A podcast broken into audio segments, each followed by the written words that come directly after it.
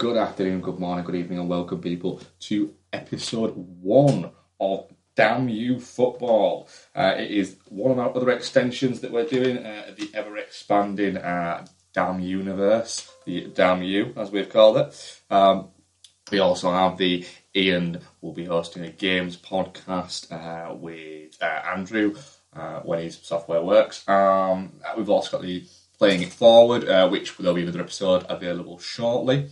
Uh, and obviously, we've got the, the free weekly podcast show. I'm saying free because the possibility that we might end up um, charging subscription fees for this uh, at some point, but we don't know. But as of now, it is free for your ears' pleasure. Um, so yeah, this is my first solo podcast. Uh, so hello everybody. Uh, I, for people who are not familiar, I am Dude Foster, aka Matt Foster from uh, Dude and the Monkey, the film podcast. In this podcast, we're going to talk about other uh, great passion in the world. No, it's not strong pornography. It is actually football. I am a a huge obsessive um, football fan. Uh, and I've thought about doing a football podcast for a number uh, of years, but never really plucked up the courage to do it. So I thought, you know what, fuck it, why not? Um, so it'll probably be weekly uh, once the actual season gets going, and I'll discuss general sort of what's gone on in the week. Uh, probably just in Premier League, but also occasionally across Europe for the big games and things like that. Um, but we are actually in uh, transfer window territory at the moment. We, amazingly, we are, but the transfer window isn't actually open for another sort of 12, 14 days. It's currently the 18th of June. Transfer window isn't actually open until the 1st of July. Uh, but a few teams have actually got uh, already got some things, um, deals over the line, and obviously people start getting prepared as we get closer and closer and closer uh, to the actual window it's uh, opening itself um, because pre-season trainings usually go back for most teams on sort of the first or second of um, July anyway. So, in this first episode, what we're actually going to look at is uh, the transfer into the top six. So, we're going to look at aspirations of what they're going to look to get, what they might actually need, and who's probably going to leave. Uh, we'll discuss the astronomical fees that are actually currently uh, being bandied about. Um, football's kind of gone crazy uh, at the moment. A player who might have cost you 20 million uh, last season, uh, the equivalent kind of player now this season, you're looking at paying sort of 30 to 35 million. Um, and you could also obviously say with the, the top six of the Premier League, with the way it is at the moment, um, you've got five or six clubs there who are very reasonably looking to mount a very serious sort of title challenge. There's five uh, English clubs in the Champions League next season, uh, with obviously the usual top four, and then Manchester United getting an extra place uh, via the Europa League. Uh, so it does mean that it is going to be much more of a um, interesting season in terms of uh, how teams are approaching the title. There's Chelsea obviously will be back around. Man City will be wanting to improve on what was a disappointing season. Uh, Tottenham aren't going anywhere, it would seem. Uh, Liverpool onwards and upwards from last season, and then obviously Arsenal want to be trying to prove that they're not the team in decline that they're seeming to be. And Manchester United, Manchester United, you can never rule out Manchester United. Uh, you know, one thing Mourinho does is he wins, he wins trophies. Uh, he might not play the most interesting football doing it, but you can't argue with the guy's uh, results record. So it's going to be an interesting season. So I'm going to run through it uh, is in standard order uh, of top six. So starting with who finished first last season, well, which was Chelsea, and then running through to obviously who finished um, sixth last season, which was Everton. No, it wasn't Everton. I walk over those. They finished seventh. Uh, it was actually Manchester United finished uh, sixth last year. Um, so we'll cover those. I might even mention some Everton bits because there is some interesting stuff going on with them there, so it might even form into a top seven. Uh, but we'll start at the very, very top uh, with Chelsea. Uh, they, you can't really call Chelsea surprise package. They had a terrible season uh, in the 14 15. Um, sorry, in the uh, 15 16 season, um, Mourinho's departure and finishing, I think it was 10th they finished. Uh, and it seemed like sort of the wheels have fallen off a little bit. Uh, Antonio Conte came in. He's got very strict methods uh, and a very set out way he wants to play. Uh, he requires a lot of discipline, a lot of tactical discipline, um, and he makes teams very difficult to beat. I think last season it, it was they were unfairly, I think, uh, criticised by some but not many uh, for being sort of too defensive um, and constantly looking to sort of not get beat rather than to win. Uh, I thought it was crazy what the fact that they went on a 14 game winning streak, which essentially won them the title. You know, if you go 14 games without not winning without losing. Um, if you've got 14 games where you win each individual game, you've picked up almost half the amount of points in a third of the in well, a third of the season.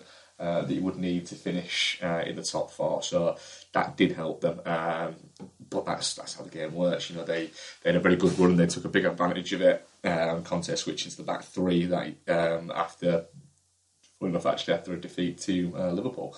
Um, and then from there on, you know, I think they lost to Arsenal after that. They went from strength to strength, um, building on a core of 14 to 15 players, uh, a strong defence, and utilising their better players up front um, with Costa in very good form between you'd say November and, and sort of January, and then he faded off once he had the you know, protracted contract talks with various clubs in China that didn't quite, quite work out, and he never seemed to quite find it. But then once he kind of steadied a little bit. Um, Hazard came uh, back into the frame. He was very much pushing for, you know, player of the year ter- territory. Um, he's a fantastic player. I personally think that Hazard is, is, is, mildly overrated in the way that some people would say that he's, he's in that, that, that small group of players just below uh, Messi and Ronaldo. I, I, don't think he's quite that good. I think his figures would need to improve significantly for him to get anywhere near the uh, Suarez, Ibrahimovic, Neymar kind of bracket. But let's be honest, he's still one of the better players in the Premier League. Um, so Chelsea, the key there is uh, I'm going to look through it is what what it looks like they'll need uh, and what they'll actually want. Um, so the big talk so far with, with Chelsea is Conte saying that he actually he doesn't well no longer wants um, Diego Costa at the club, uh, which apparently was sent by a text, which is very strange, but. In modern football, there's nothing really that will surprise you that much. Um, it's it would seem strange, but then again, this is a a player who was itching for a, a, big money move in in January. So it seems like Conte knew that he needed him to actually win the title and didn't want to spend money in January to replace him. But then as soon as it's finished, I think he's it's the uh, elephants never forget syndrome uh, with with Conte, and he's decided, you know what, no, I don't, I don't need that. It could have destabilised the the amazing run the title push they were on. Um, so he's decided he's gone. I think Chelsea have long adapted this um, this policy of having an awful lot of players out on loan. Um, that will continue. They'll continue to do that, uh, but a few of them might end up going. I think Thomas Kalas is looking to, to go. Tammy Abraham's going to go out on loan again. Um, Marco van Ginkel will look to, to move, as will I think Warwick Remy's out of contract, I believe, or he'll look to move on. Um, so you'll have a few sort of players leave there, but with no Champions League football, uh, with no European football last season for Chelsea, they they kind of did utilise quite a small squad. Um, so you can't see anybody going. You know, had John Terry's departure. His big hole is Gary Cahill the one to fill that one. He's been made club captain, but you doubt he doesn't seem to have the the stature uh, within the game or in that dressing room really um, to, to, to replace Terry. But then again, John Terry was at Chelsea for nearly 22 years and won pretty much everything there. So it, it is going to. Um, it's always going to be sort of difficult to replace that. You know, you, you don't look for a, a, direct replacement. You look to adapt to different ways. Um, in terms of for, for moving, I think last season Kante was an incredible signing for for Chelsea. Um, he created that barrier um, between defence and attack, but he's, he's, he is so much more than a midfield, just a defensive midfield player. He, he's the he's a link of breaking things up, and then he plays the pass to the person who plays the the pass. Um, so he's the, the third ball, or you'll say, um, a, a, position which, uh, for instance, Xabi Alonso made a career out of. You know, he had the ball and he necessarily didn't play near the assist, but he played the pass before the assist a lot of the time. Uh, Michy Batshuayi uh, came in, got the title winning goal, uh, but didn't do much else. Um, possibility he could leave, but then if you're looking at getting rid of Mitu uh, Batshuayi and Diego Costa, there you're having to bring in two forwards, which leads us to who Chelsea, uh, sorry, yes, Chelsea are looking at. Uh, I mean, they signed um, Romelu Lukaku in um, 2011, I think, for for near 17 million when you include all the add-ons and everything, uh, and then proceeded to, to not really use him, loaned him out to West Brom and then to Everton, and then subsequently Everton actually um, purchased him for 26 million, I think it was, or 28 million.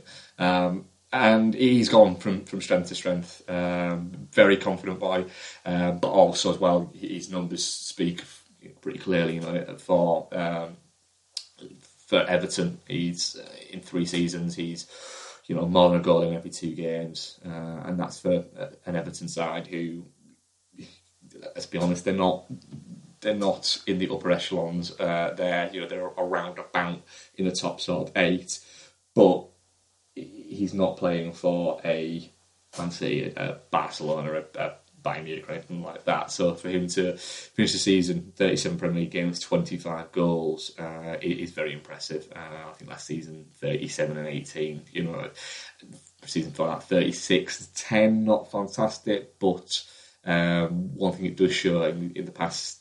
Um, four or five seasons. I think five seasons now in the in the Premier League. For since he went out on loan to West Brom 2012 2013, uh, he's missed just uh, uh, seven. I think he's missed 14 games. 14 games in five seasons. To miss that is is is, is quite an impressive feat, to be honest. When you compare him to somebody like, let's say Aguero uh, or Daniel Sturridge, who you know can quite easily miss 14 games in an actual Premier season themselves. And one thing you are getting with Romelu Lukaku is, is consistency, and of course he's still young, so uh, and he's improving. Um, 20 goals overall in all competitions 2014 2015 uh, 25 goals in all competitions 2015 2016 26 goals in all competitions 2016 2017 so they're going up in you know small increments but they're certainly going up he will cost though um, Chelsea uh, will have to break their own um, substantial record uh, 50 million Fernando Torres to actually to actually get uh, Romelu Lukaku. Um, Everton won't be uh, looking to let him leave lightly. Uh, Everton have also, you know, they've, they've spent money so far. John Pickford going for nearly 30 million for a young goalkeeper, and um, Klaassen going for yeah 24 million. There, you know, Everton spent over 50 million already, which is you know crazy for a club that you know used to be the butt of a lot of jokes um, about their, their lack of spending power and their reticence to actually spend money, uh, they're throwing it around quite liberally, which a lot of Premier League clubs will do. The amount of money that is running through uh, this league now is incredible. Uh, but it, it does uh, smack a little bit of they have an idea that Lukaku is going to go. He's been making a lot of noises. Age has been making a lot of noises that he wants to leave. So not wants to leave as such, but wants to move on to further his career um, elsewhere. You know, Romelu Lukaku wants to be. He wants to win World Football of the Year, uh, and it doesn't happen at Everton, unfortunately. Uh, no offence to uh, Everton, but it, it doesn't it doesn't happen at most clubs. Um, so he'll want to, to move on there. Um, Chelsea have the added uh, bonus of it being uh, them needing a striker. Uh, there's also the thing of it being in London. Players do like living in London. Uh, he's used to London. He's probably still at home in London. He's also been at Chelsea. Will he want to go back? Does he feel like he needs to prove himself? Um, but there's the bit of do Chelsea want to throw 80 million at one player. Uh, it's a lot of money, and Chelsea over the recent years have, have, have shown uh, more restraint than they did in the early years of Abramovich. So who knows with that? But it's certainly one they'll be looking at. Um, there are a couple of other clubs, on which we'll discuss later on, uh, who are also looking at Romelu Lukaku. Uh, another name being uh, linked quite heavily, and apparently is, is, is virtually a done deal, is uh, Tamori um, Bakayoko, um, the uh, defensive midfielder for AS Monaco. Uh, Monaco had a fantastic season last season. They had a great balance with uh, youth players, um, and it seems like a lot of their most prized assets have been picked off by by Premier League clubs. Um, you know, you've got Silva's joining Man City. Uh, everybody's trying to sign Mbappe. Uh, and Mendy as well, the, the left back. Um, but um, Bakayoko, it, it, does seem like he is uh, very much sort of Chelsea Chelsea bound uh, already. That seemed like it was a done deal um, quite a while ago. Uh, it seemed like that, they'd already kind of set the, the nail down um, in that deal uh, a number of sort of months ago. Uh, it never seemed like anyone else was really going to try and try and push for that because it, it, did seem like Chelsea have got that. I think the the purported to be um, I think around sort of near 40 million, 40 million so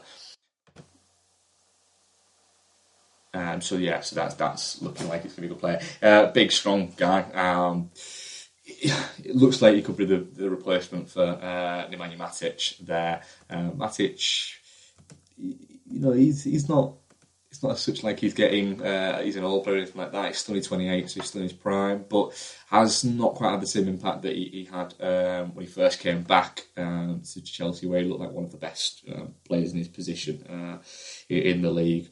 Uh, he's kind of been usurped a little bit by Kante, and it's it's not the um, that Matic has declined, uh, his ability has declined or anything like that. I think it's a different way that Conte plays. Conte plays are very much a quite a high line with his defence, and he wants it to break quite quickly. And Matic is a little bit more sedate in that; he's a little bit more steady. Um, Matic would be an ideal signing for for a Mourinho team, for instance. You know, you, you could see uh, certainly see uh, when I look at it later on, that uh, Mourinho could go back in for Matic and bring him uh, up to uh, United um, because he, he certainly has more of that uh, steadiness that, that, that Mourinho likes.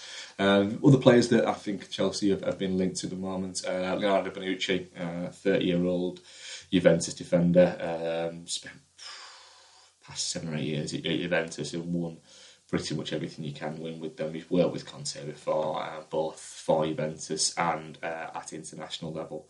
Uh, Lando Bonucci is a fantastic defender.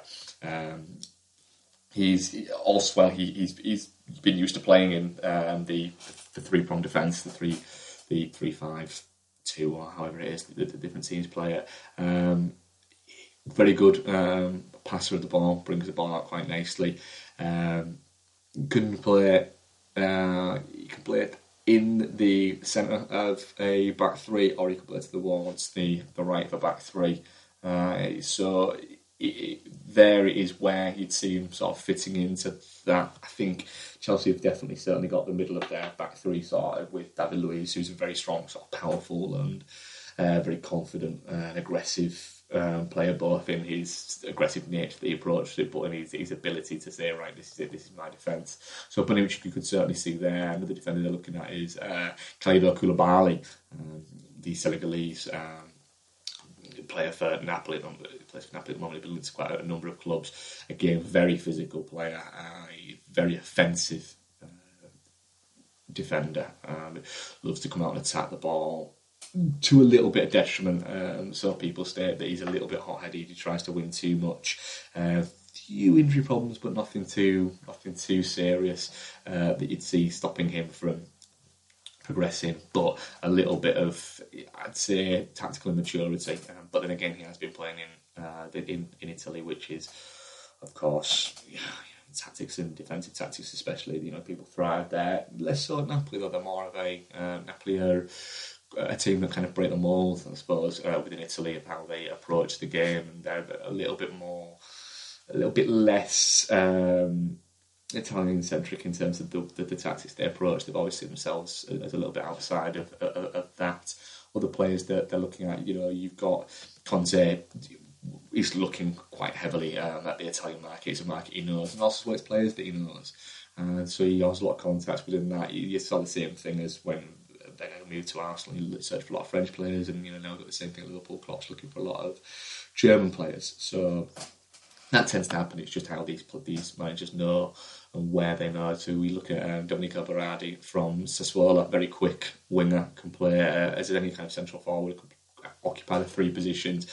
Uh, very similar in stylings from what I've seen. I've, honestly, I've not seen that much of him uh, in stylings to to Griezmann uh, in the way that he can play he moves out to the wings and uses uh, his trickery and uh, his agility um, to overcompensate for the fact that he's slighter in build and you know he's not a physical player. He's never going to be as physical as somebody um, like Zlatan, for instance. Uh, He's not had that physicality, but he certainly um, has the agility, uh, the speed, and the awareness um, of players like Griezmann or, um, or Robben. I think he's been compared to as well. So we'll see there. And the final one that I'm going to cover for for Chelsea at the moment is they're also looking at Andrea uh, Belotti, the breakout star of uh, Serie A last season. Uh, plays currently um, for um, Torino, uh, the team that uh, Joe Hart had a spectacular failure as a on loan. Uh, 26 goals in uh, in Serie A uh, this season. Um, Serie A usually,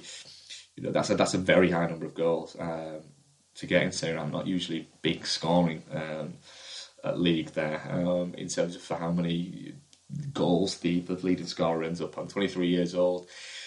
Uh, again, he's, he's he's arrived out of nowhere, really. Um, very good in the air. Um, also weighs both left and right footed.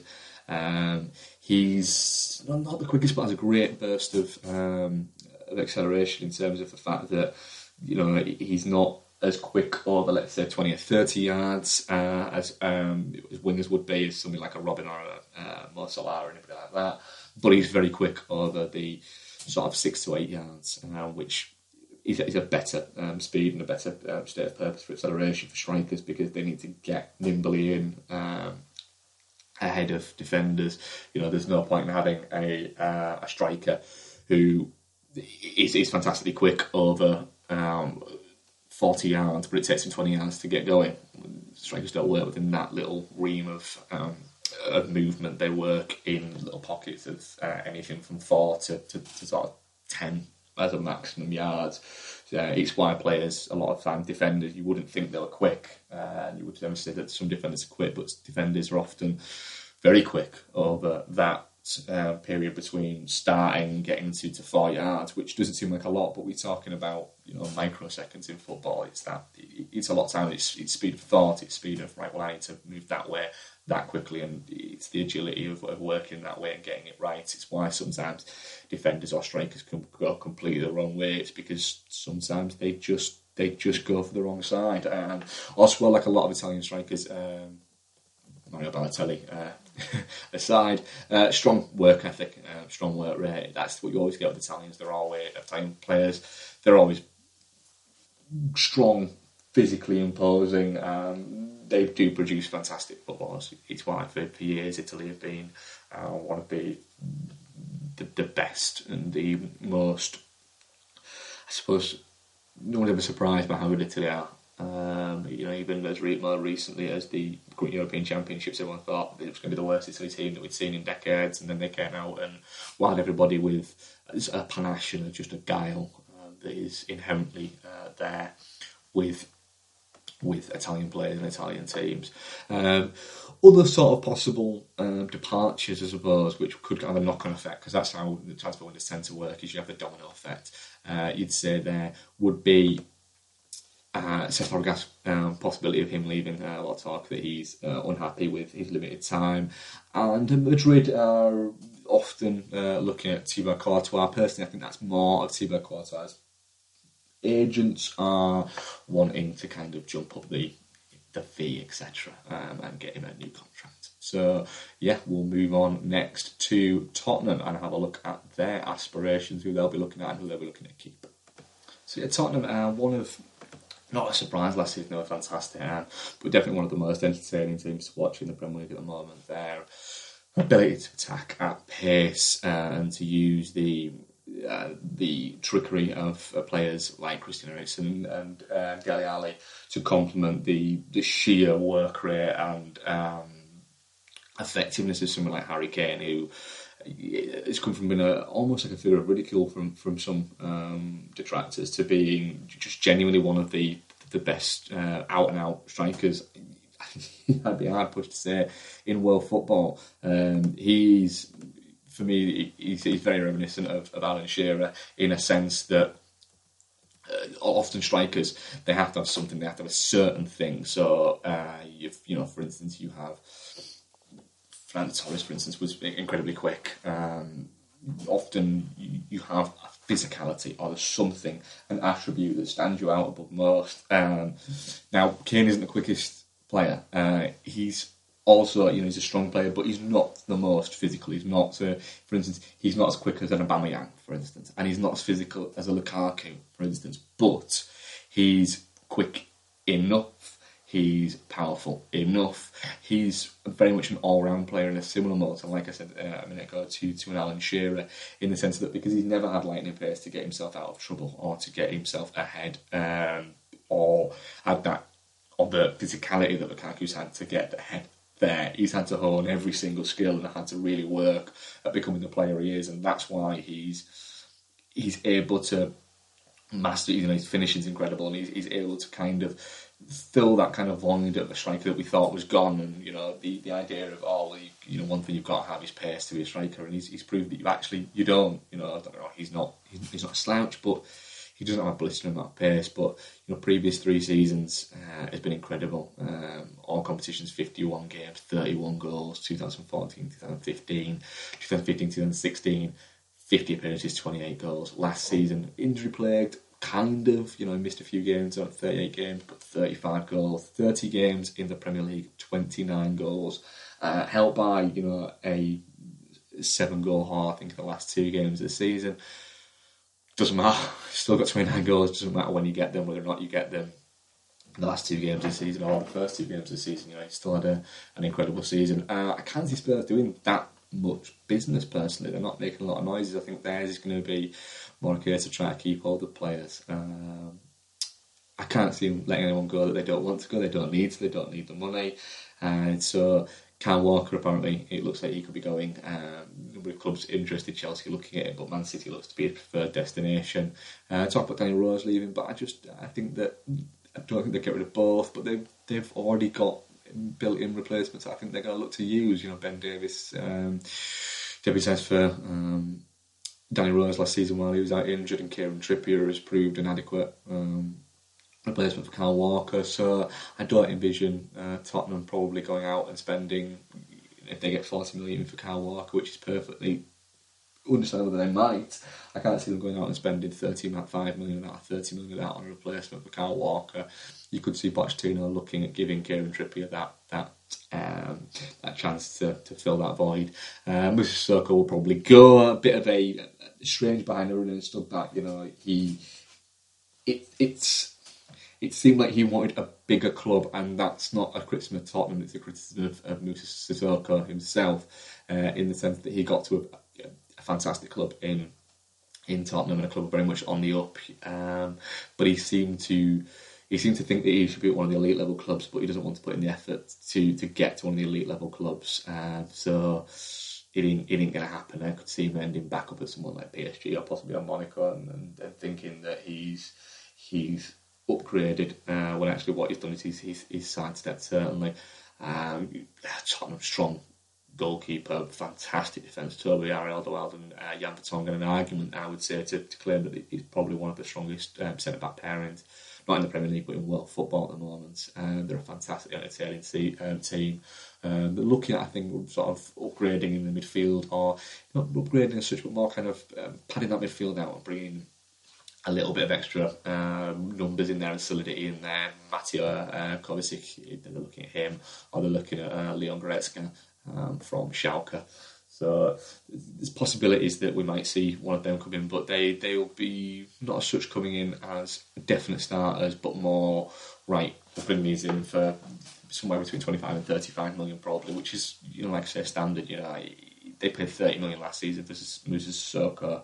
One of these players will be a slight wonder equivalent of that because Sissoko's um, value was pushed up by the fact that he had a couple of very good games, the Euros, shouldn't have um, detracted away from the fact that he was less than adequate for a, relegated Newcastle the season before. So we Tottenham, not, not much really to go through. They're a, they're a steady club at the moment, which is fantastic for them. You know, they had transfer windows, and Tottenham used to be a little bit crazy when you had um, the actual spiritual owner of the actual transfer window, uh, Harry Redknapp there, and we all know Daniel Levy likes to likes to flex his deal muscle a little bit. But I just, I think that they're with Pochettino, he he likes to keep things a little bit more close to his chest, and he prefers to to just get on and do things. Uh, I think if they do do business, it'll be steady business. I just can't see Tottenham going out and throwing 50, 60 million at players. It just doesn't seem like like the style of the club, to be honest. Um, again, not criticism, just more an observation. Uh, so from there, we'll move on to Man City and see what they're looking at bringing in and who they're looking at buying for next season. They're already done some business so far. So one thing we know about Man City is that they will they'll spend an, an incredible amount of money um, this this season. There, owners are not scared, are not scared to, to throw around cash. They spend their two hundred million um, last year, and it's it's slightly they'll spend at least that, possibly even more this year. You know, they've already spent on um, Bernardo Silva, bringing him in um, for you know forty three million. Um, uh, that's an additional um, payment, uh, you know, but, but that could apparently rise with add-ons, the performance-related add-ons that he should achieve, the player of his ability and his quality, um, to near sort of 63 million, I think that they're looking at. Um, so an incredible amount of money. Um, very such tricky player. He's seen weirdly as, as, as a, a long-term replacement for um, David Silva at uh, Man City. Very similar player, great passing ability, uh, long passing and his short passing is fantastic as well.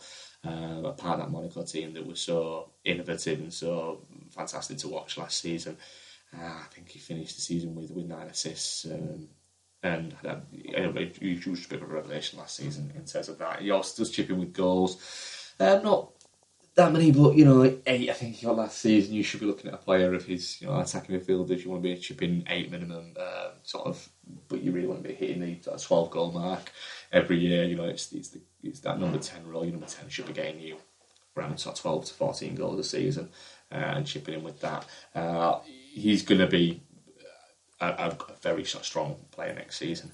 Uh, they've also brought in Ederson Moraes, the uh, Benfica goalkeeper, um, where they've paid an astronomical, you know, 35 million for him. It's, a, it's, an incredible amount of money, but he's a strong goalkeeper. Um, yeah, a more orthodox goalkeeper than uh, than you've got at the moment with uh, Claudio Bravo there, who just didn't work. He didn't suit the. I think it's unfairly treated. I think he just didn't. His his play didn't suit Premier League. Uh, the speed of it, you know, you, you, get more time playing for, for Barcelona teams. Don't put that pressure on, but I think it, it, so much was made of the fact that Joe Hart was going out and Blanc and Claudio Bravo, so he was coming in, uh, and what he was there to do, and that he was there to kind of play as almost like the the sweeper keeper role.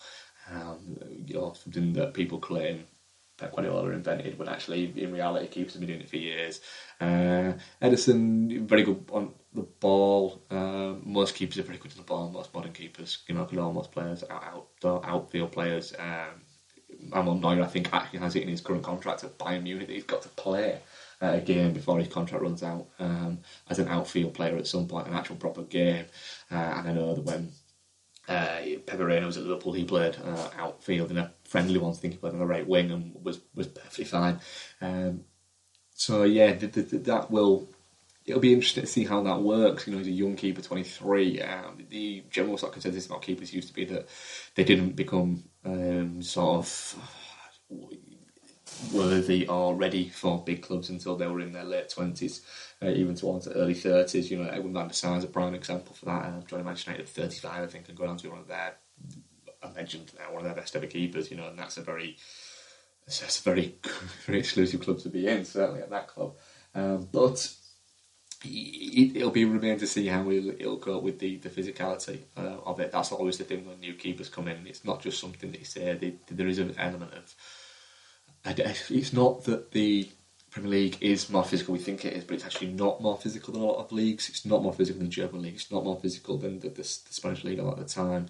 It's that um, there's a difference in tolerance of the physicality in, in the Premier League. Certainly, referees they do they do officiate differently in the Premier League than you would say uh, European officials do, and that's it's it's created this false narrative that the Premier League is, you know, when players around the Premier League, it's oh, will they get used to the physicality? It's not will they get used to the physicality of it. It's more will they get used to not getting free kicks where they would have elsewhere got free kicks. They're not scared of it. It's just a foul in the Premier League often.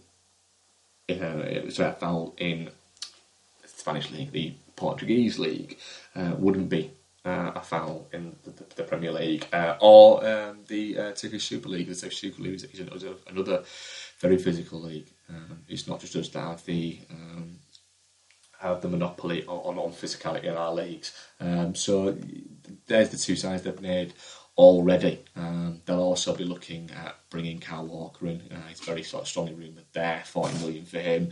Um, it's known that Pep Guardiola wants to bring Alexis Sanchez. Didn't have the best of times under Pep Guardiola at Barcelona, but Pep Guardiola was a big fan of him at Barcelona.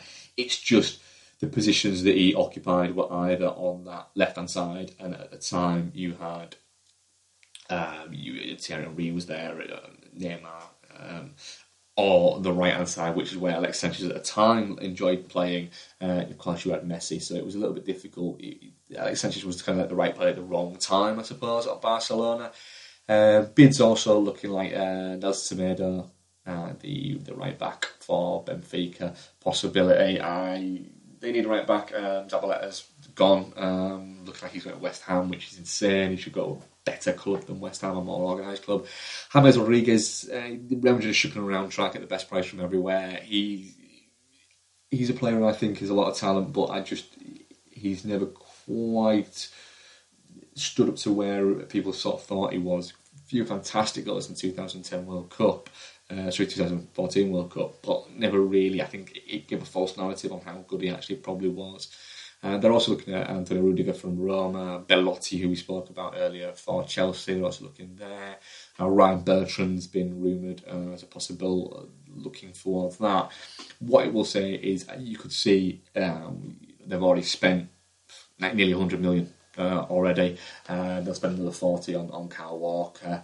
Uh, they'll bring in possibly another two or three players. You know, if, if Arsenal, if they think they can get Alexis Sanchez, they'll definitely spend 60 million on him. So, yeah, they're, they're a team that's going to go there, but it's it, it's not about I think buying players with with Man City. It's whether or not it works. Um, Guardiola is yet to find that kind of balance between his styles uh, and how it goes and it's a new tack um, for him, the essential of, of, building a squad. He didn't really build a squad at Barcelona, he inherited any a added to a squad. Uh, Munich, he inherited one of the best squads in world football and added to it and successfully added to it. But at Man City, what he seems to be doing is treating it as this is his this is his project to build an entire team in his image. Um, so you know he's brought in people like John Stones. There was rumours that he was looking at Virgil van Dijk, we'll talk about in regards to Liverpool earlier, but uh, I can't see him going back in for Virgil van Dijk once it became known that Van Dijk preferred a move to Liverpool. You just can't see them then going, well, we'll, we'll pay second fiddle we'll go for that. Uh, they'll buy a centre about this season. They need to buy a centre about this uh, for this season. Um, Koulibaly, they're also looking at him as well, but I have a feeling he could go. Um, Atletico Bilbao, Aymeric Laporte is what I could see him looking to go. Aymeric Laporte's a very steady head, uh, very good on the ball, uh, calm. He's very good in the air. You know, a 23 year old French defender, but you know, he looks like he could. He looks like playing the game for 10, 15 years. So that should be. I could see them going for something like Laporte. Uh, it's the, the departures. A lot of players out of contract. Willy Caballero looking like going to possibly Chelsea or maybe Newcastle. Uh, Wilfried Bony's come back. Will he go back out on loan? Highly likely. Fabian Delph needs to find a new club. Uh, went there essentially as a glory money hunt really. It, it was silly. He, he, kind of he started his career uh, from there. Uh, Gabriel Jesus will be a fantastic player next season. Um, Clichy is also out of contract, so he's leaving. Uh, and also Jesus Navas. I'm surprised nobody's actually looked to, to sort of pick him up. Um, Eliaquim Mangala is coming back, it would seem. Will he go back out? Probably the same. Samir Nasri, the cat. Get rid of him, and of course, Where's where's Joe Hart going to end up? Who wants to pay 25, 30 million for a player that they know is very much unwanted at Man City? So Man City will spend a lot of money. They will probably recruit nowhere near as much money as they thought they were going to recruit. Uh, so you'll see players going out on loan. They've never quite got the handle of the uh, of the transfer market in terms of balancing money, um, like for instance Chelsea have over the years. But they've got so much money that it just it just doesn't matter. Um, so we'll move on now uh, and talk about my uh, club, uh, Liverpool, and look at what they're going to look to bring in and they're going to look to ship out as well. So, Liverpool, um, my club, uh, huge Liverpool fan, and I, as to explain, for any new listeners, I or people doesn't the football podcast, the football podcast, the film podcast that I do with my wonderful co-host Ian Laurie. Uh, I, I don't believe in the partisan nature of football. Uh, I'm not I'm not a football fan who celebrates other teams getting beat or anything like that. All I give a shit about is whether or not my team win or not, and the rest of it, I just enjoy it. Um, so, although I'm a Liverpool fan, I'm not a Liverpool fan who has uh, any kind of deep disdain for any other club. Really, I don't. I frankly don't care. I just enjoy my club. Um, we had a very good season last season. Um, I think had it been the reverse around, we had that two month period between sort of January and February, it'd have been an amazing season. Um, but we, we did um, but we still the aim at the start of the season was to was to get back in that top five. We've been in it once the past seven years, and we achieved that. Um, yeah, we did last day of the season. We made it hard for ourselves, but that's kind of what we do. Um, it was unfortunate that the title push kind of fizzled out in, in January, February, but we were never built for a title push. You know, we didn't. Yes, we didn't have European football, but we didn't have a squad that was that was strong enough to do it. Yeah, we had a negative, uh, what's that, a plus uh, net transfer spend last season. Um, I think we made near seven million. You know, yeah, we spent a lot of money, but we recouped a lot of it back. You know, you've got to sell players to, to do that. So if you're selling five players and bringing in five players, you're still only left with the same amount of players, aren't you? Uh, but Gini Wijnaldum was a fantastic signing for us. Uh, Roberto Firmino adapted fantastically. I think last season Sadio Mane was an absolute revelation for how good he was. I think Liverpool fans expected a, a good player and were surprised at how good he was. Um, Joe Matip looks fantastic. Needs fitness issues, I think, certainly there, but he still looks like a steady, uh, very steady player who ball playing defender. Ball playing defenders are very on vogue at the moment, but there's a reason for that. It's because um, of the high line defences player. Um, I think, had a difficult first season. I think breaking his hand in pre-season training didn't exactly help uh, matters. It, it gave him uh, a wrong shot starting foot. Mignolet started instead of uh, Karius. I think Karius was brought in to be the number one keeper, but Mignolet started instead. And the issue with that was Mignolet wasn't playing badly uh, when he was um, dropped, and Loris Karius came in, but then Karius had to kind of adapt uh, whilst also getting used to a new league. And he's, I don't think there's a physicality issue. I think there, I think he's quite a physical player, but there was a a concentration element of he wasn't starting having right. Well, I've I'm number one, and he he essentially been brought in, but Mignolet hadn't made a clang or anything like that. A few mistakes, but I still think that that the long term um, plan will be to get Loris Karius in as Liverpool starting keeper. Uh, other big bits of business to do, I think, for Liverpool before we start talking about transfers are um, tying down Emre Can. Uh, had a stuttering sort of start for last season. I think he, he didn't come back from the world from the Euros quite fit enough, and it took him a bit of a while to get going. Um, but once he did, you, you, saw the the unbelievable talent the man has. You know, he, he's 24 years, 23, 24 years old, but he, he looks like a player of 25, 26 uh, in terms of his physicality uh, that he's got, but he's also fantastic on the ball. Uh, he, he he's one of the few players, I think, a few midfield players in the Premier League uh, who looks like there's the ability to sort of take a game by the scruff of the neck uh, and run a game. A criticism which has been fairly, I think, um, last season, although I don't think had a bad season. I should cover that now. Uh, criticism has been levelled at, at Paul Pogba in terms of he doesn't look like at the moment he has that thing to grab a game and take it and go, no, this is my game. Uh, Can, from what I watch from him, I watch a lot of him, he certainly does have that, and he has done it for Liverpool a number of times. Um, but he also has the ability to have a, a 4 out of 10 game just as often as he will a 10 out of 10 game. So there's that there. Uh, out for Liverpool, Daniel Sturridge still a possibility uh, that he might leave. Mamadou Sakho will be leaving uh, with with Absolute. Uh, but also there's a few sort of loan players that came back. Lazar Markovic will go and Liverpool will be looking at recruit something like 15, 20 million for him. And Kev Stewart will probably go. You know, he's 24 years old, he hasn't made it yet. It, it just isn't going to happen. Very solid player, somebody like Brighton. Um, you could see Brighton Moral Huddersfield getting that. You've got a very solid, dependable player. Um, he's he, Kevin Stewart's one of those players who his passing um, of over four to six yards is incredible. Um, he, he, will retain the ball, but essentially he's a little bit like a Joe Allen light, and we got rid of Joe Allen last season, so why would he get rid of Ken Stewart? I don't know. Jon Flanagan again, it's just not to work for him. He'll, he'll probably go. Uh, I would think there. Uh, other sort of possible exits. Um, be sad to see, but it does look like uh, Lucas Leiva's ten year still at Liverpool coming to an end. Very popular character in the dressing room, very popular character with Liverpool fans. Uh, I've always had a lot of time for, for Lucas. I'm not one of the new uh, people to jump on his on the band, Lucas bandwagon. I've always had a lot of time for, for Lucas Leiva. Um, in terms of bringing people in, the big one with Virgil van Dijk, um, which of course anyone who follows football will know that Liverpool kind of their their wrist slapped a little bit uh, in that for the perceived tapping up. Um, it's a strange one that because tapping up happens. It's something that all clubs do. Uh, it's something that that is almost accepted, but at the end of the day, it is actually against the rules, and it, it pissed somebody off at Southampton, and they chose to quite rightly um, voice their concerns to the, the Premier League. Uh, that these things happen. Uh, I think Liverpool dealing with it. You know, if you've agreed terms with the player and the player wants to join you, then put a bid in.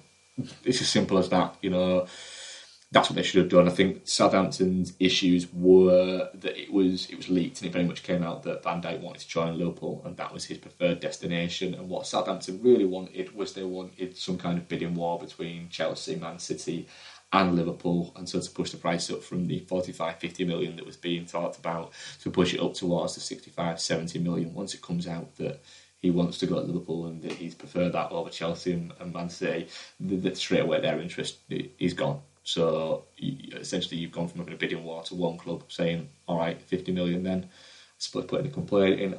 I, I still think that Virgil van Dijk will join Liverpool, but I think Liverpool have to pay a premium uh, extra for him. So I think you'll be looking at they'll save face between the both clubs. Um, so you'll probably be looking at Southampton report it as being signed for seventy million um, it'll be an undisclosed fee, and Liverpool will probably pay 63 million, something like that, for him.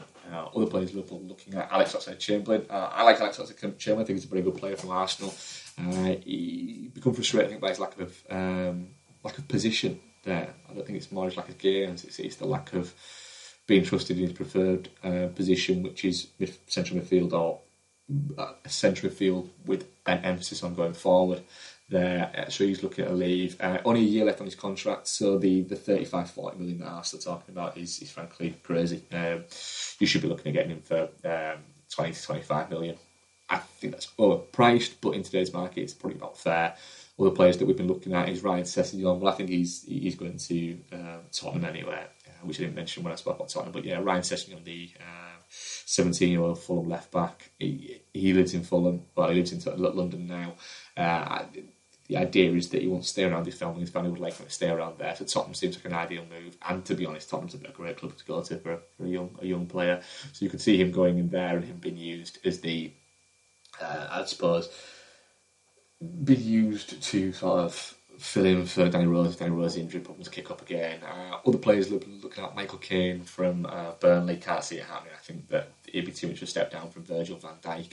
Uh, Gray Leicester, again, I don't think the interest is as much as has been rumoured. Um, Ryan Bertrand, I think, with from, from Southampton, the, the whole Virgil van Dijk Southampton thing, I think he's going to rule that that out. Um, other, players we about, Ricardo Rodriguez spoken about, but he's already joined AC Milan, so I don't know where that's coming from. Uh, Naby Keita, uh, the uh, Red Bull Leipzig player a lot of players being sort of people are comparing him to to Kante, and I've, I've seen him. He's, he's he's not really a Kante. He gets forward a lot more than that. Although Kante gets more a lot more than people would think. Um, five seven five eight, I think he is, but a powerful central midfield player, very much a box to box player in terms of how he operates.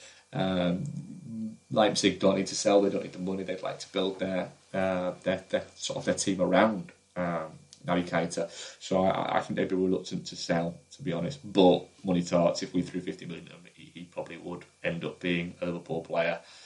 It's whether or not Liverpool want to spend that amount of money. You know, the amount of money that's been spoken about Liverpool having is upward of 150 million to spend. Well, if you're going to spend 60 million on Virgil van Dijk and then you're going to throw up 35 million at Mohamed Salah, then you're looking at another 50 million there on on uh, Naby Keita. There, you, you're already crossing the 140 million barrier there, which would be uh, incredible for what, for what Liverpool spent to say that, that we, we gained money last season.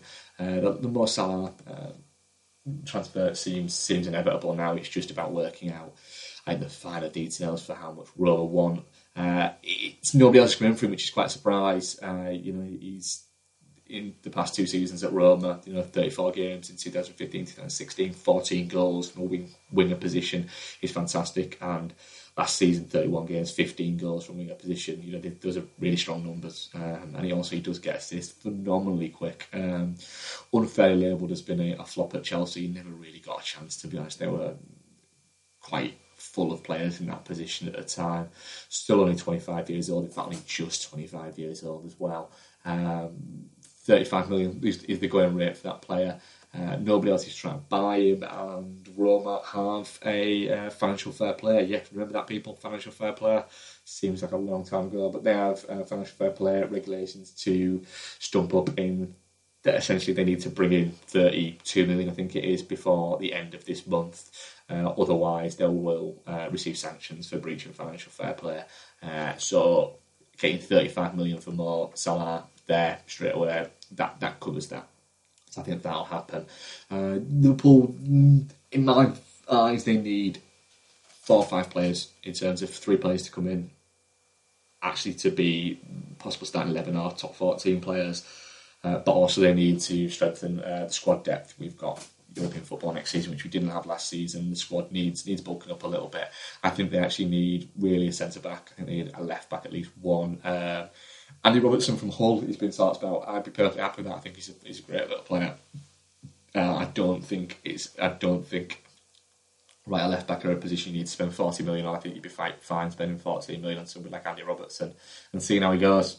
You know that there is there's not a plethora of right and left backs out there. Uh, Man City are about to pay 40 million for Kyle Walker as a right back, who's a fantastic right back. Um, is is is right back worth 40 million a season?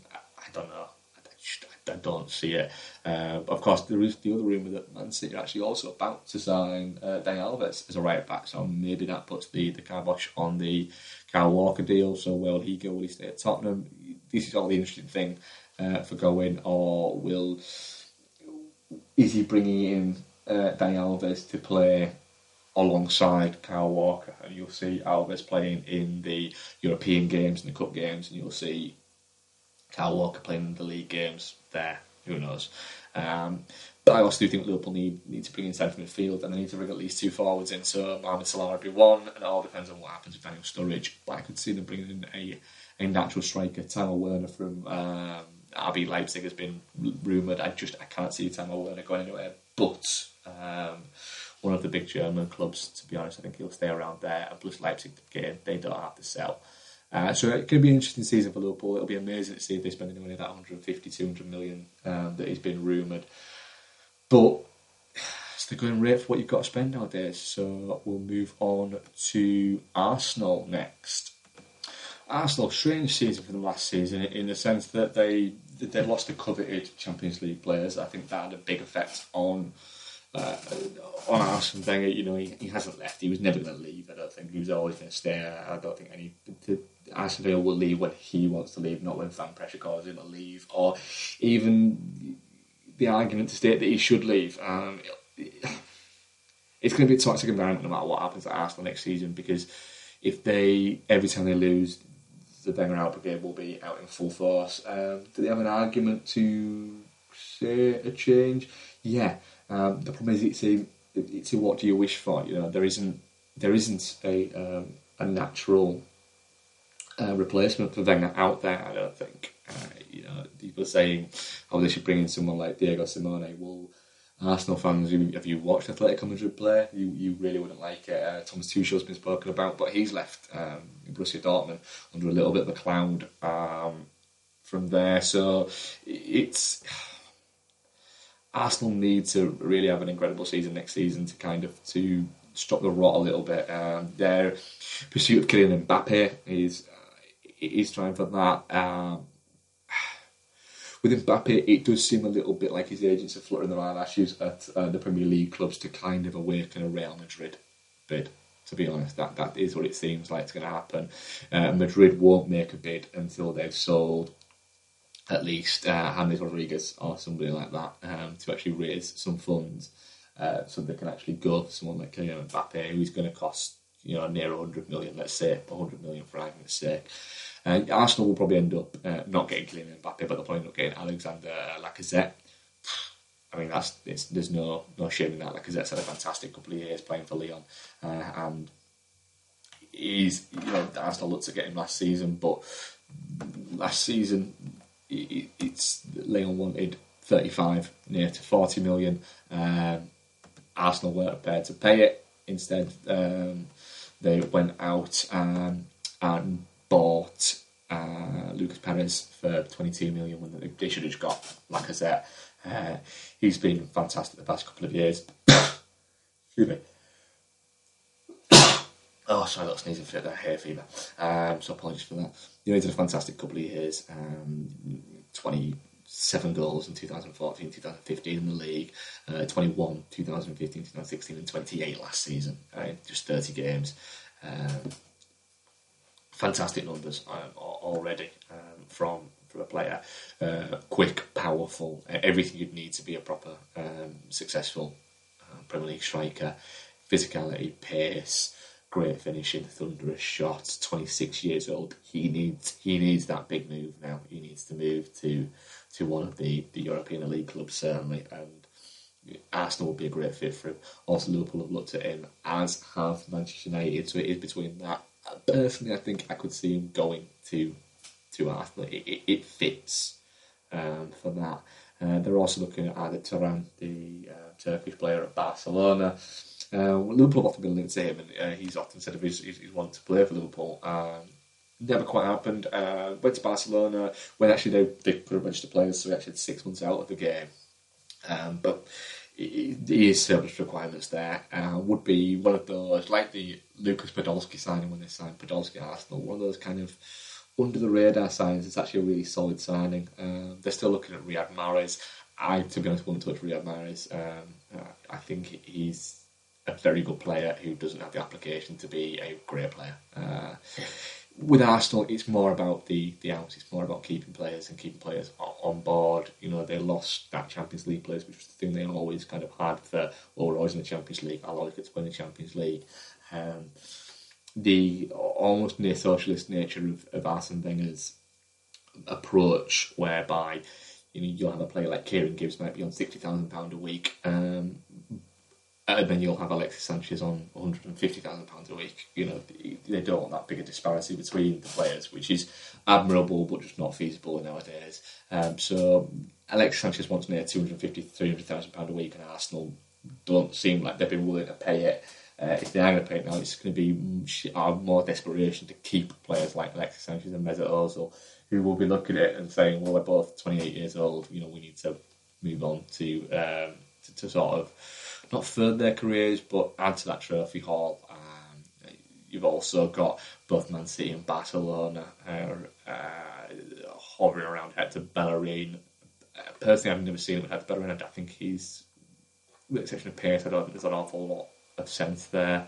But um, playing people who watch Arsenal week in week out say he's a fantastic right back, so I'll, I'll, I'll trust him a little bit more uh, than my limited knowledge of it and my knowledge kind of tainted by the fact that I, I find him an unpleasant player to, to, to, watch for some reason. I just don't, don't get on with him, is what I'll say. Um, Arsenal need a little bit of an overhaul, um, but Wenger doesn't seem like the man who's going to give them that overhaul. That need they need an injection of four or five players, and Wenger will only ever bring in two or three.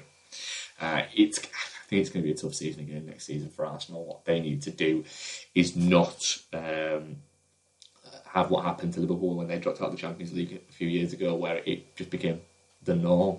Really, you know, Liverpool, Liverpool for instance, aren't a Champions League club anymore. You know what Liverpool have done since we got back in the Champions League is we profess to kind of be one of the European elite, which they are one of the European elite. It's just they've not had the success of the European leagues, and that's where they need to get to. What Arsenal need to do is not fall out of that bracket um, and have what happened to Liverpool, but it does seem like it's going to be difficult. And the oeuvre that used to be around Arsenal for attracting and uh, the chance to, to go to play for Arsenal Wenger just isn't there anymore because players want to go and play for other managers now. It's as simple as that. You know, managers like Conte, um, um, Pochettino, Klopp. These are the managers that now have the, the draw and the, the, the aura to go and play for in the Premier League. And you know, managers like, uh, for instance, Wenger, and to a, to an extent, really Mourinho, because his his, his prickly nature that has developed over the years. It, it's it's starting to be that that that sheen is starting to come off a little bit. Um, be it right or wrong, I think it's going to be a tough season for Arsenal. They're not going to get rid of Wenger halfway through the season, but signing a two-year contract. Yeah. I can't see that two years lasting out. I think that he'll probably he'll probably walk at some point. But I just can't see even halfway through the season. It could be a tough season for Arsenal fans, unfortunately. Uh, so the final club we're going to chat about for I'm going to answer some of your questions is Manchester United. So Manchester United in the post Alex Ferguson era, um, they love love to spend some money. Um, they almost seem determined to kind of to, to, to show how to essentially flex their muscle and show how much money they've got and how much of a financial powerhouse they are, which they are. It's fine, you know, there's no problem with that. But it does seem like, for instance, last season they were bidding for Paul Pogba when nobody else was bidding for him, and they were just determined to. They were determined to spend a world record fee to kind of go, look, yeah, we're not in the Champions League anymore, but look, we're still Manchester United. Um, the sign of Paul Pogba, you can't say it was a, a roaring success, but it was by certainly no means was it anywhere near a disaster that some people would claim that it has been. He had a an all right season, a solid enough season um, in terms of for his, his output. Really should be better for a an 85 million, 90 million pound player, but the argument there is Pogba never was an 85 to 90 million pound player. That's just how much Manchester United paid for him and how much you've ever sold him for.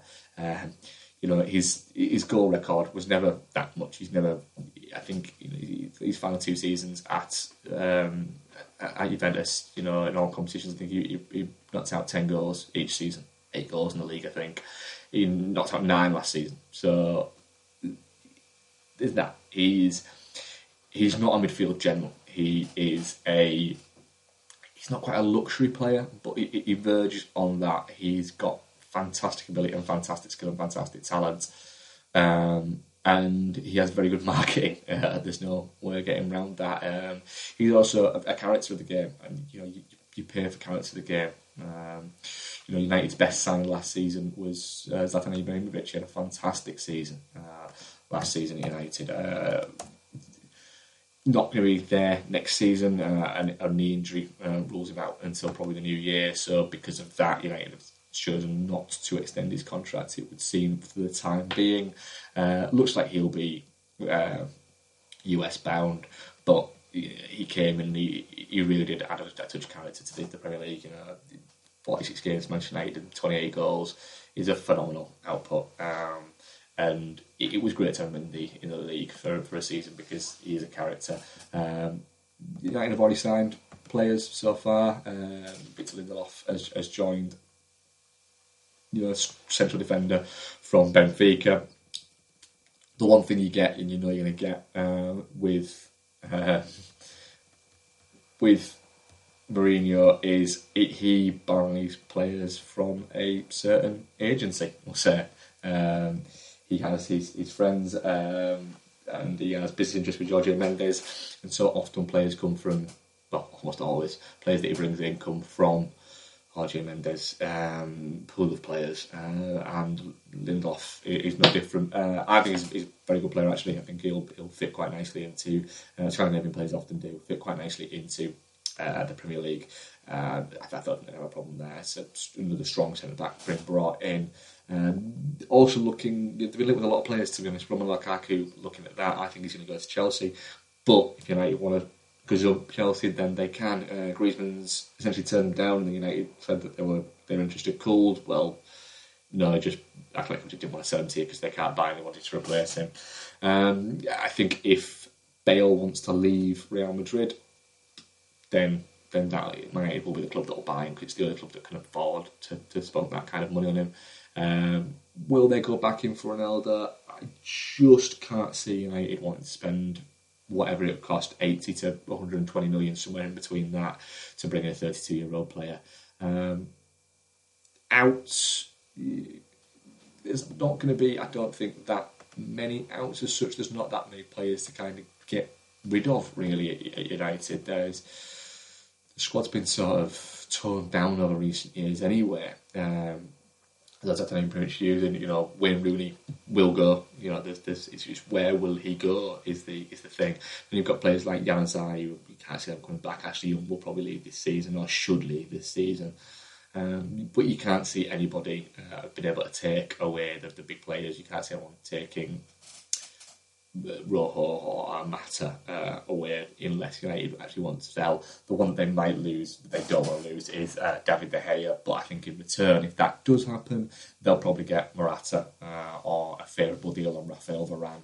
Uh, Morata, an old school striker in the sense that he's a bit of a poacher. Uh, he gets a lot of his goals in the in, in the box, and again, in a similar sort of vein to someone like Harry Kane, not explosively quick, not explosively powerful, just a good all round player. Uh, whether or not he'll settle in the Premier League, I don't know. At time will will tell. You know, will he be a will he settle in like a player?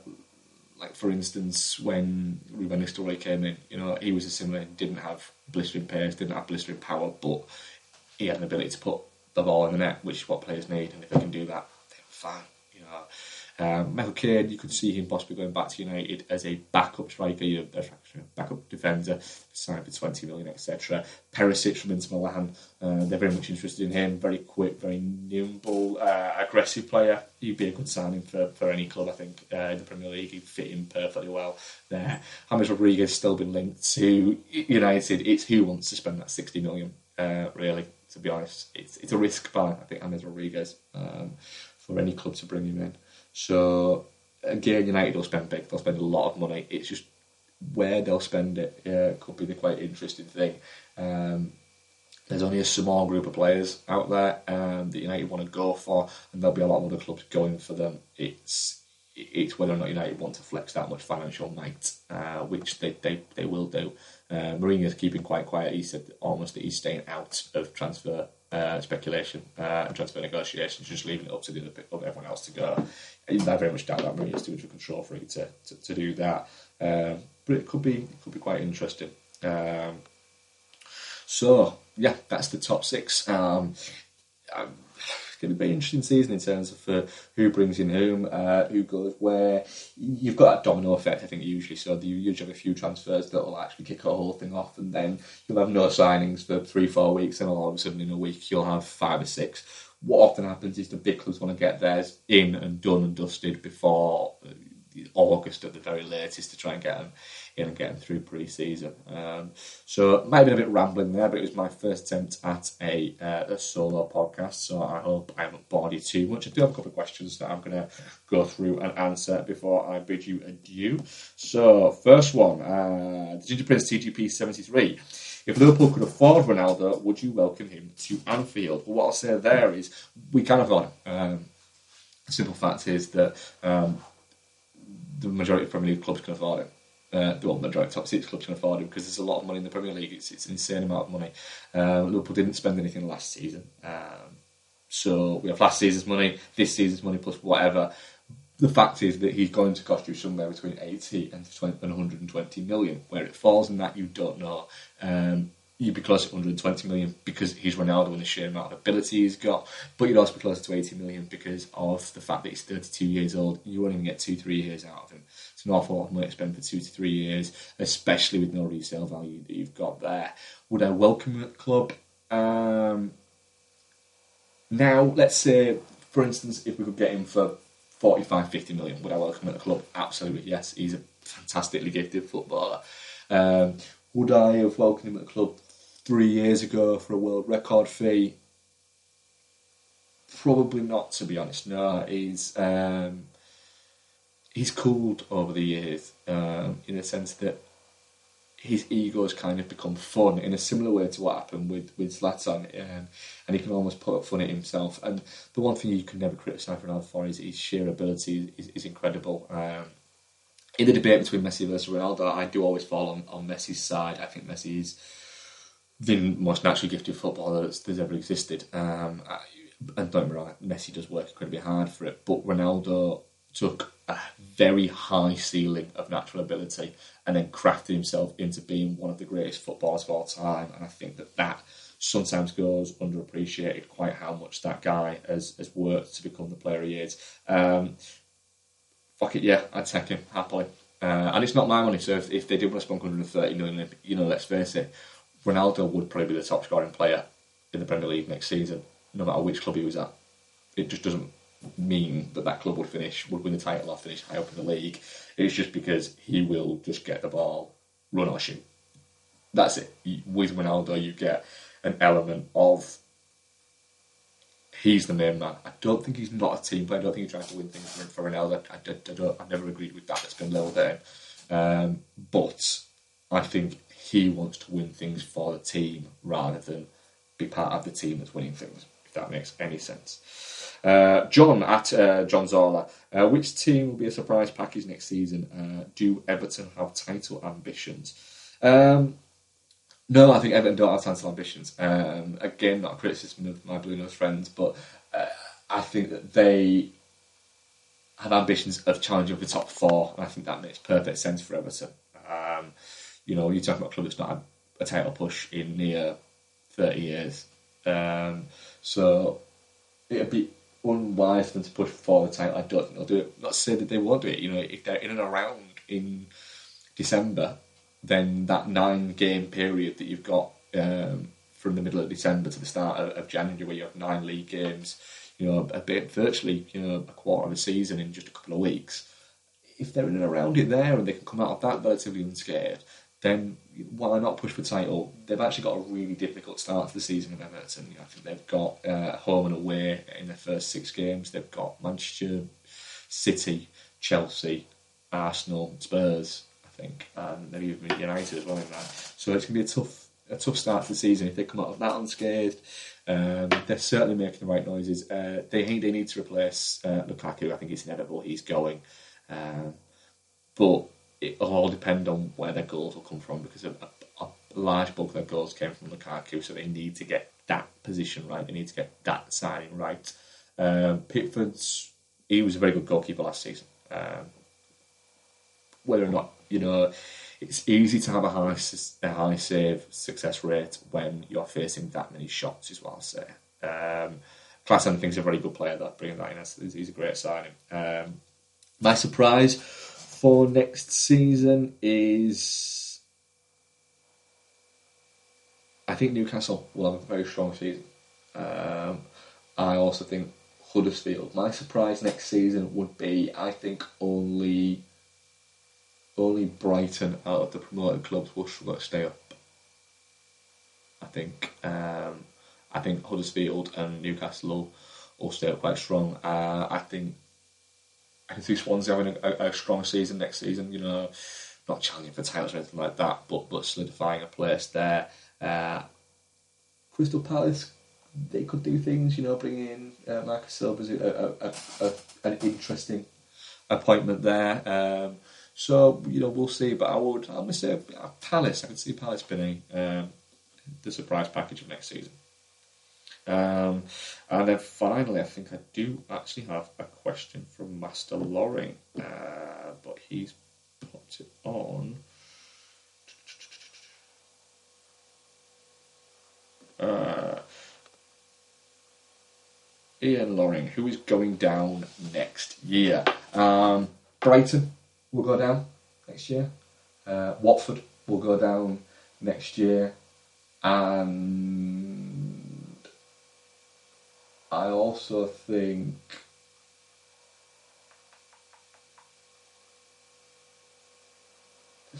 the thing is the, teams are getting better. I think, but I think Brighton, Watford, I think Swansea will be okay. I think Newcastle and Huddersfield will be okay.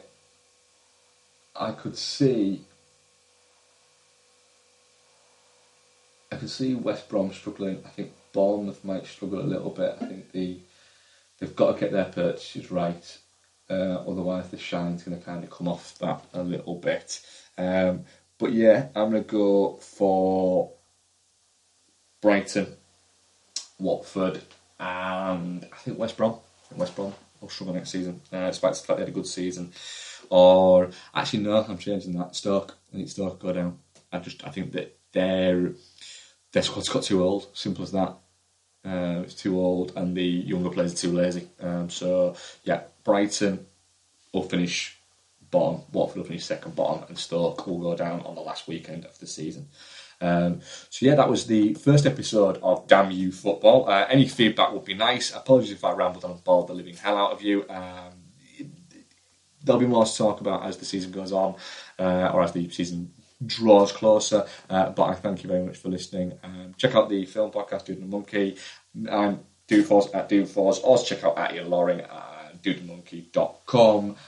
At Dude and the Monkey. Email us at dudeandmonkey at gmail.com. Uh, anything else? I'll just speak to you next time. Thank you. Bye.